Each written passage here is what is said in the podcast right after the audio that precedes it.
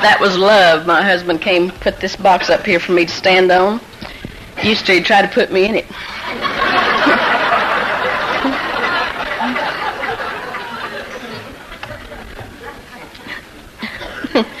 He's take, taping this as evidence. I'm a grateful Al-Anon, and my name is Chink. Coming to the meeting tonight, I told Eddie I thought that I'd quote a little poem that I had written.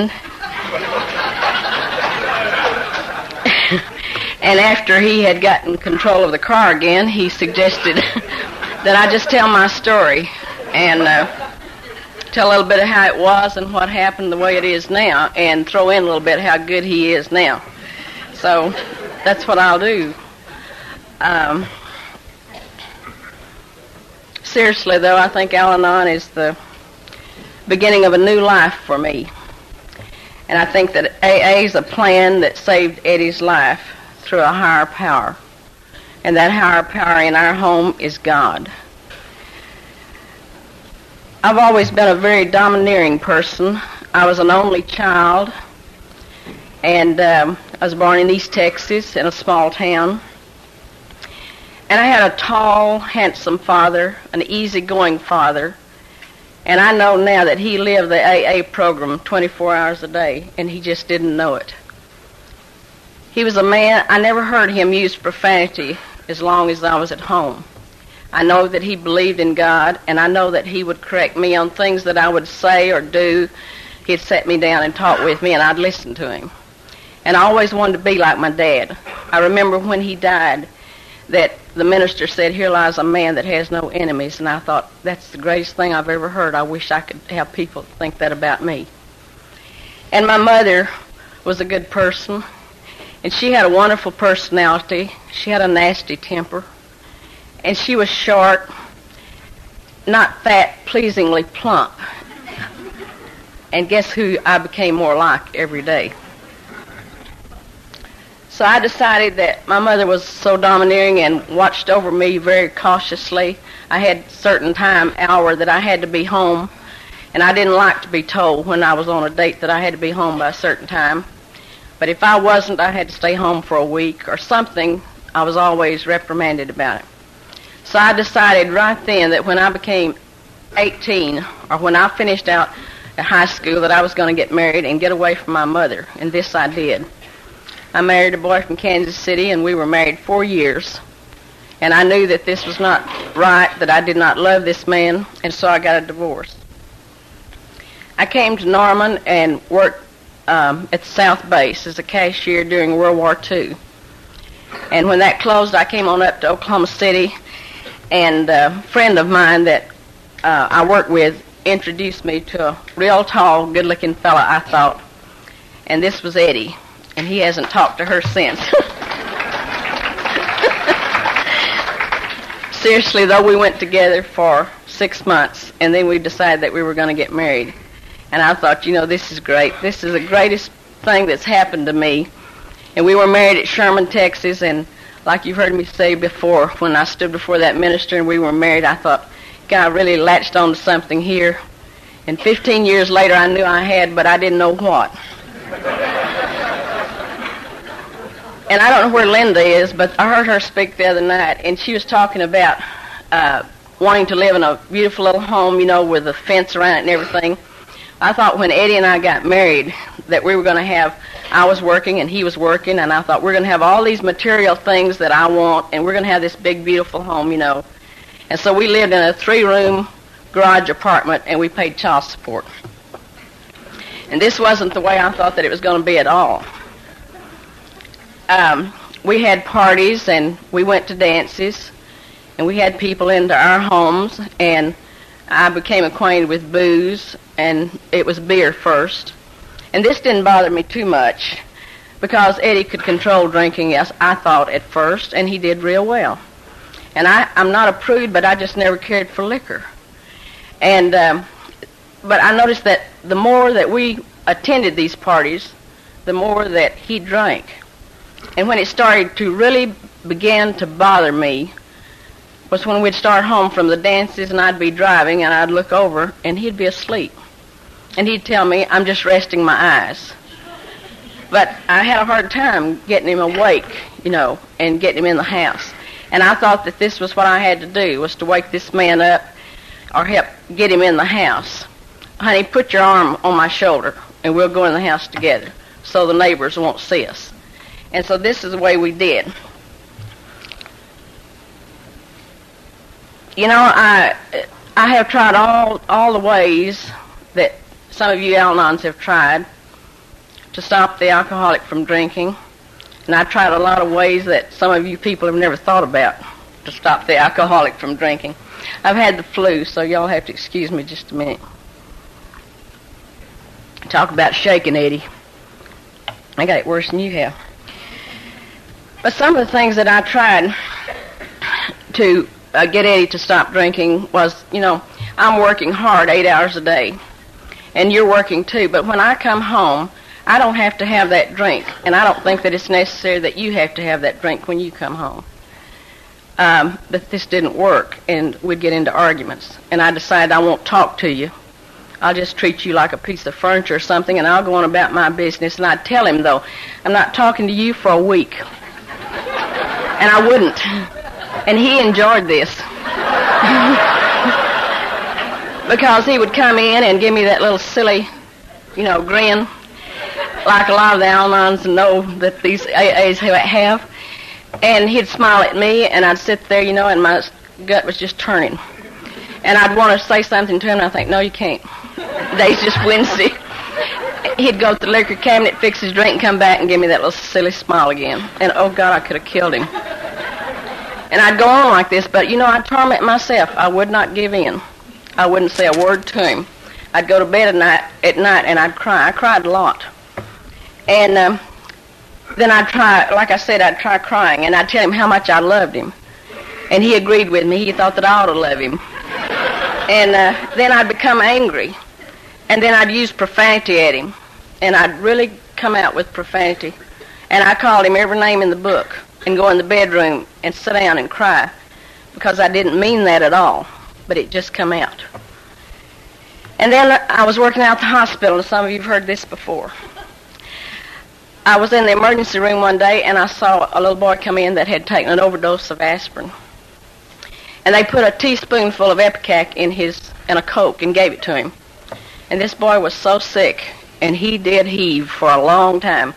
And the idea struck me, Larry, you're laughing. the idea struck me if I could get some Ipecac in his whiskey, that would stop him because he would think that he was going to die. I know he would.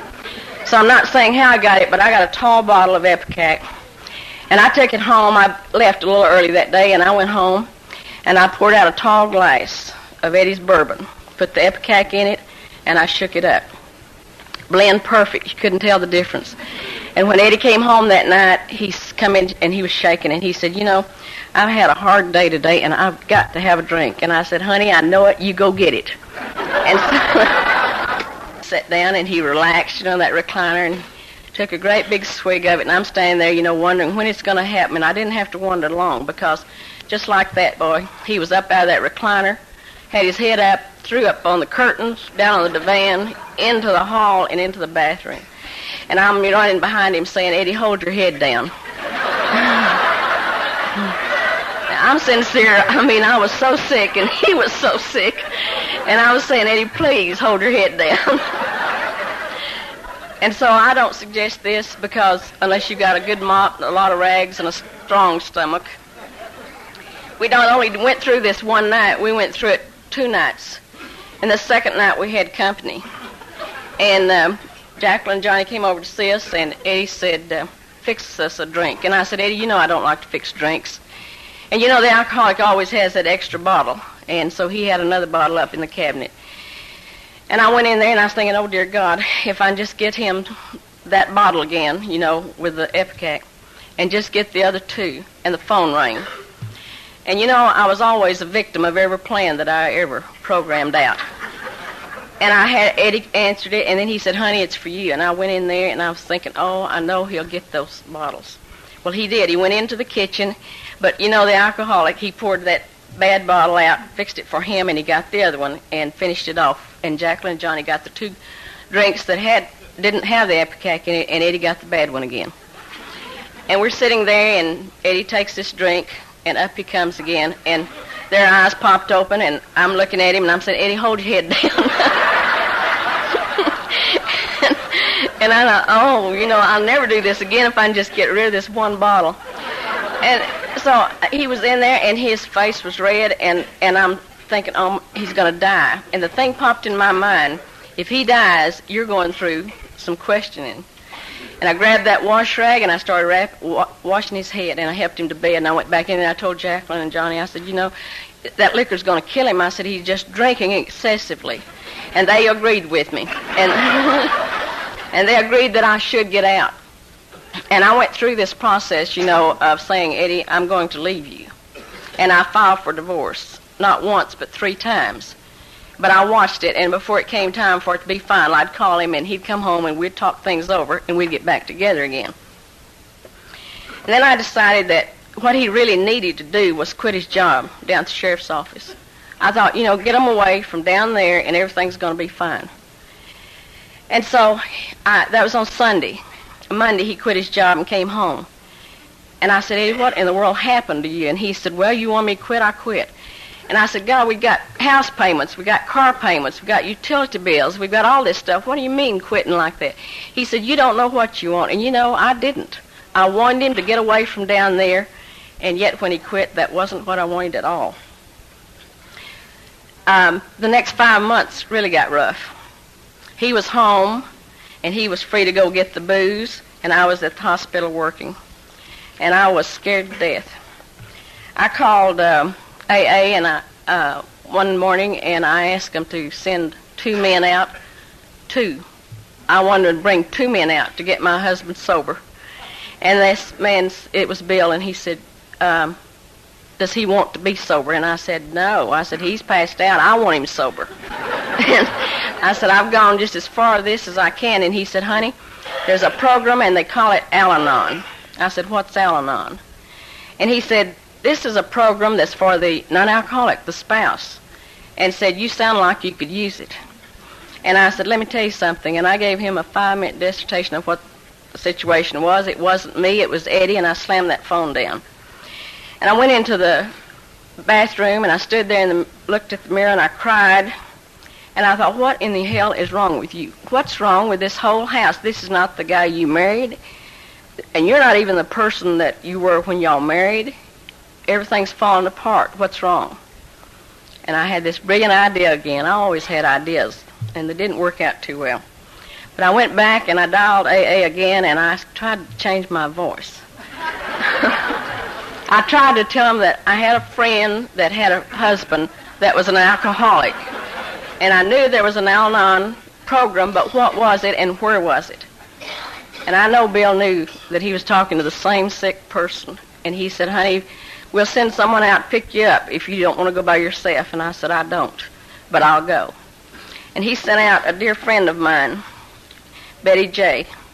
And she came and took me to Al Anon meetings for six months. And those six months I went for one thing, to get Eddie sober. I did not care one thing about these 12 steps.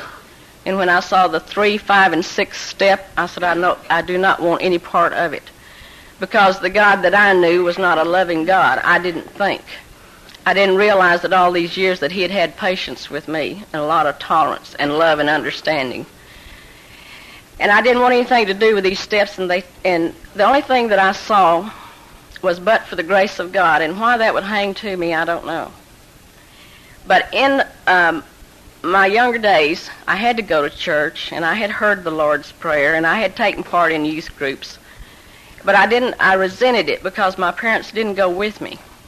And I just didn't want any part of God. I didn't think that after I had grown up that he had done right by me. So I, I went for uh, six months to Al-Anon, and Eddie didn't get sober, and I dropped out. And things got worse. And so um, I had made up my mind finally that, you know, I'm going to file for divorce, and this time I'm going to go through with it. And during this last time that I had filed for a divorce, my mother died. and I had to take her to Texas for burial. And I know Eddie called me and wanted to go with me, and and I hate to even think about it, but I told him where he could go. I wasn't no part of him. And all the way down there, I never thought about my mother. I was thinking about Eddie. And I was thinking about the situation that we were in. And you know, God gives us strength to go through anything. You never convince me different. And when we got down to this little town in Texas, I buried my mother and went through this real good. And I felt a relief. And I felt a presence of God there. And I came back and I called Eddie again. And I said, I want to talk it over with you one more time. And he came back and we thought we'd try to make one more go of it. And I told him, I said, Eddie, I'm going back into the program at Al-Anon. And he said, that's all right. I'm not an alcoholic. You go ahead. And so I went back into Al-Anon, and this time I went for chink. And they told me that I had to work these steps, I had to study these steps and the slogans, and that I would ask for help of a morning, just like an alcoholic, and for guidance, and that I'd thank him at night. And this was a little hard for me to do at first, but it got easier. I worked at Baptist Hospital, and one morning I was going to work, and it was cold, and I got out of my car, and it was about 7:30 in the morning, and I felt pretty good because when I could get away from Eddie, things went pretty well for me all day. It was just when he was drinking, and I had to sit there and look at him that I would begin to get these feelings. But I got out of the car that morning, and I locked the door, and I pulled my coat up and started walking towards the access road. We had to park down by the Warwick Apartments. And there was a man that went across in front of me, and he was about six foot two. He was taller than my husband and much bigger. And I looked at him, and he looked at me, and we just kept walking. And I had my head down, and when I looked up, this man was coming at me. He had pulled a stocking cap over his face, and he had a gun, and he hit me right in the pit of my stomach. And I closed my eyes, and the first time I ever said, God help me. And then I opened my eyes, and I said, hi. And I don't know why I said hi, I just said hi. And he looked at me, and he said, come on, let's go back down here. And I very calmly said, no, I'm not going with you. You take my purse and my car, but don't hurt me. Don't do something you're going to be sorry for later. And here I'm talking to this man with a gun in my stomach. And he said, come on. And I said, no, I'm not going. And he shoved me back. He started running down south in the parking lot. And I got my purse and I started walking. And I got about middle ways of that parking lot, and guess what came into my mind? Yea, though I walk through the valley of the shadow of death, I fear no evil. Thou art with me. And he was. I got the message real quick. I understood right then that if God could take care of me that quick and nothing hurt me, and he was with me 24 hours a day, that I should step aside and let him have a chance to take care of Eddie, that I was doing a sorry job of it. And I began to release Eddie with love and not hate. I got the message. I didn't completely stop trying to uh, let go of Eddie. I, every now and then, you know, you'll just kind of build yourself up emotionally, and you just got to help just a little bit. You think maybe God's, you know, kind of helping somebody else, and maybe He doesn't have enough time for this guy, so you'll take over. And every time that I did, things went haywire. But I would watch Eddie sit in that living room, and I'd see him going down physically and mentally, and I couldn't take it any longer. And one day I just blew it man, I mean, as you'd say, all hell broke loose in our home. And we had a knockdown drag out. And I was sicker than Eddie was. And I said, you know what I'm going to do? I'm going to the liquor store. I'm going to buy you liquor. I'm going to bring it home, and I hope you drink yourself to death. And that's exactly what I did. I went to the liquor store. I bought liquor. I brought it back, and I gave it to Eddie, and I walked out of that room. And he drank.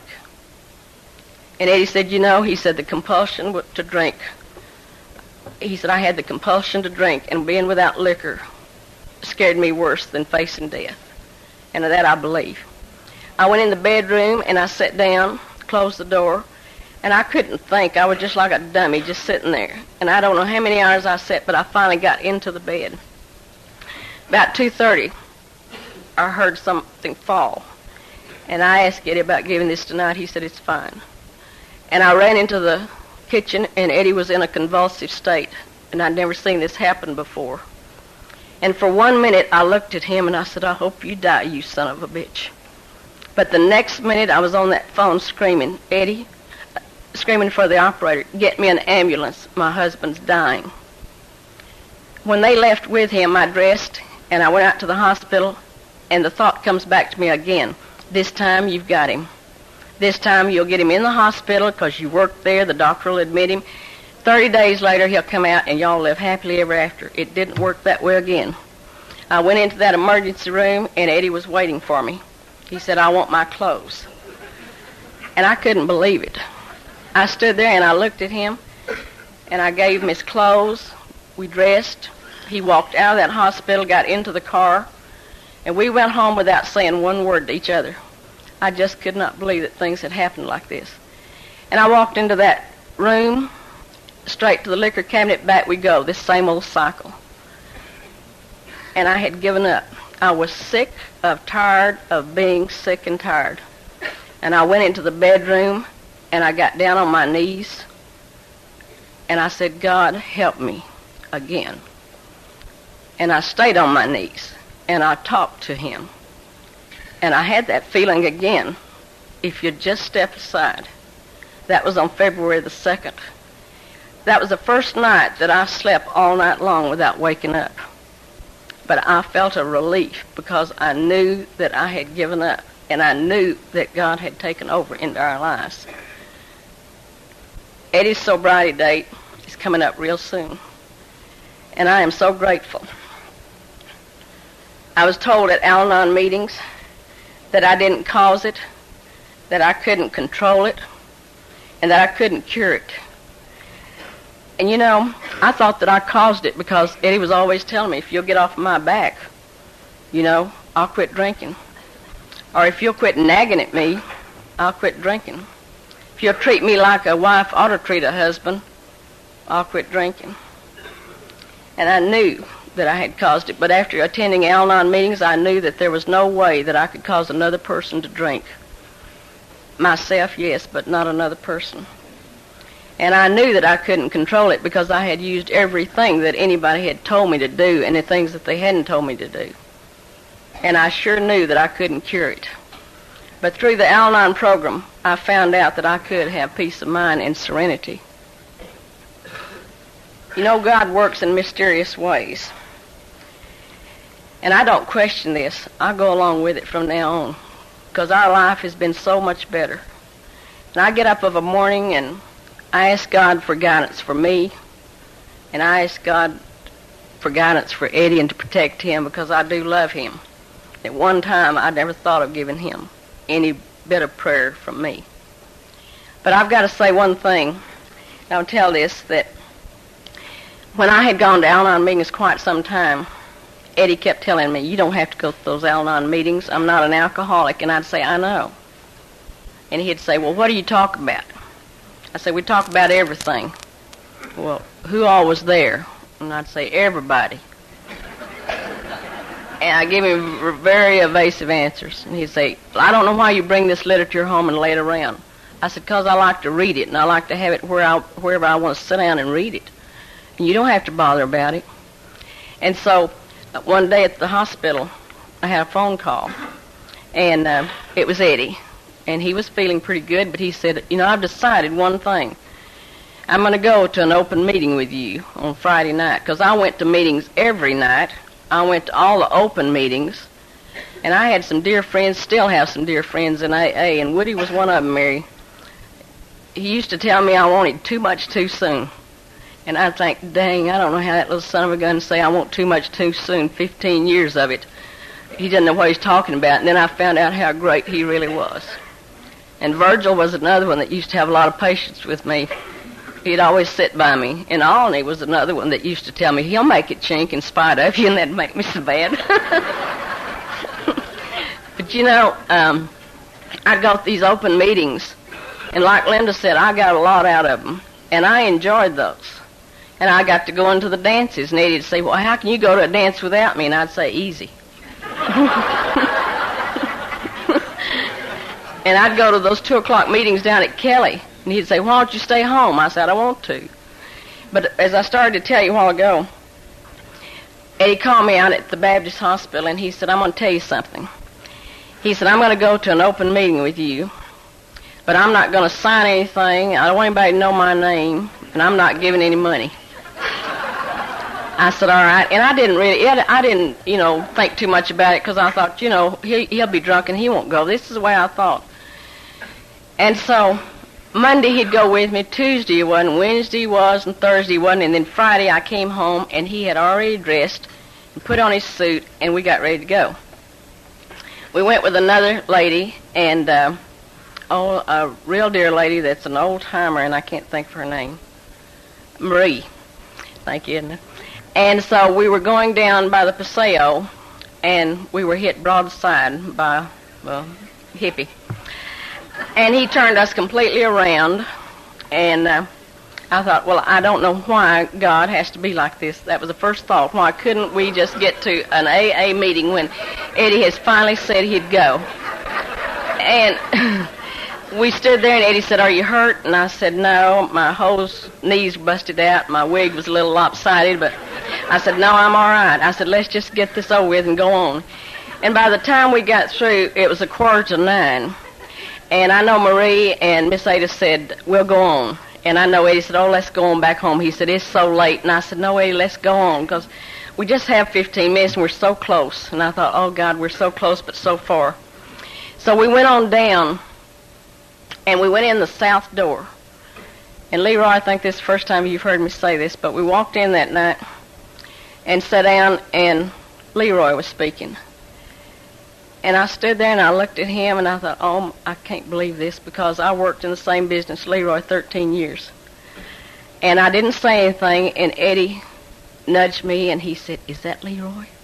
And I said, Yeah. And he said, Golly. And he sat there and I thought, Oh, I just know this is the night that he's going to sober up.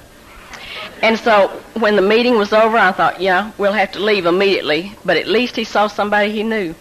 Well, when the meeting was over, he took me by the hand and I said, Where are we going? He said, We're going down to speak to Leroy. You remember that, Leroy? Thrilled me to death. I started home that night and I thought, you know, I know that we're on the road to sobriety, but we weren't. we had a couple more years before Eddie decided that he was going to uh, accept the program or that he wanted it. And I had been told by AAs and Al-Anons too, you know, you're not going to be the one that's going to sober this guy up. And I thought, oh, I'll bet you I'll be in on it. But I wasn't. I worked hard at it, but I didn't get it. You know, um, Harry, I don't think I'm going to make this full night, uh, nine o'clock. You're going to have to help me too. But I believe one thing that, but for the grace of God, in our home, that we could be dead or in a mental institution. I know that alcoholism is a progressive disease, and it's up to the alcoholic to do something about his situation, and it's up to the Al Anon to do something about hers. I believe that through the grace of God, AA and Al Anon, that in our home that we've found sobriety, peace of mind, and a new way of life.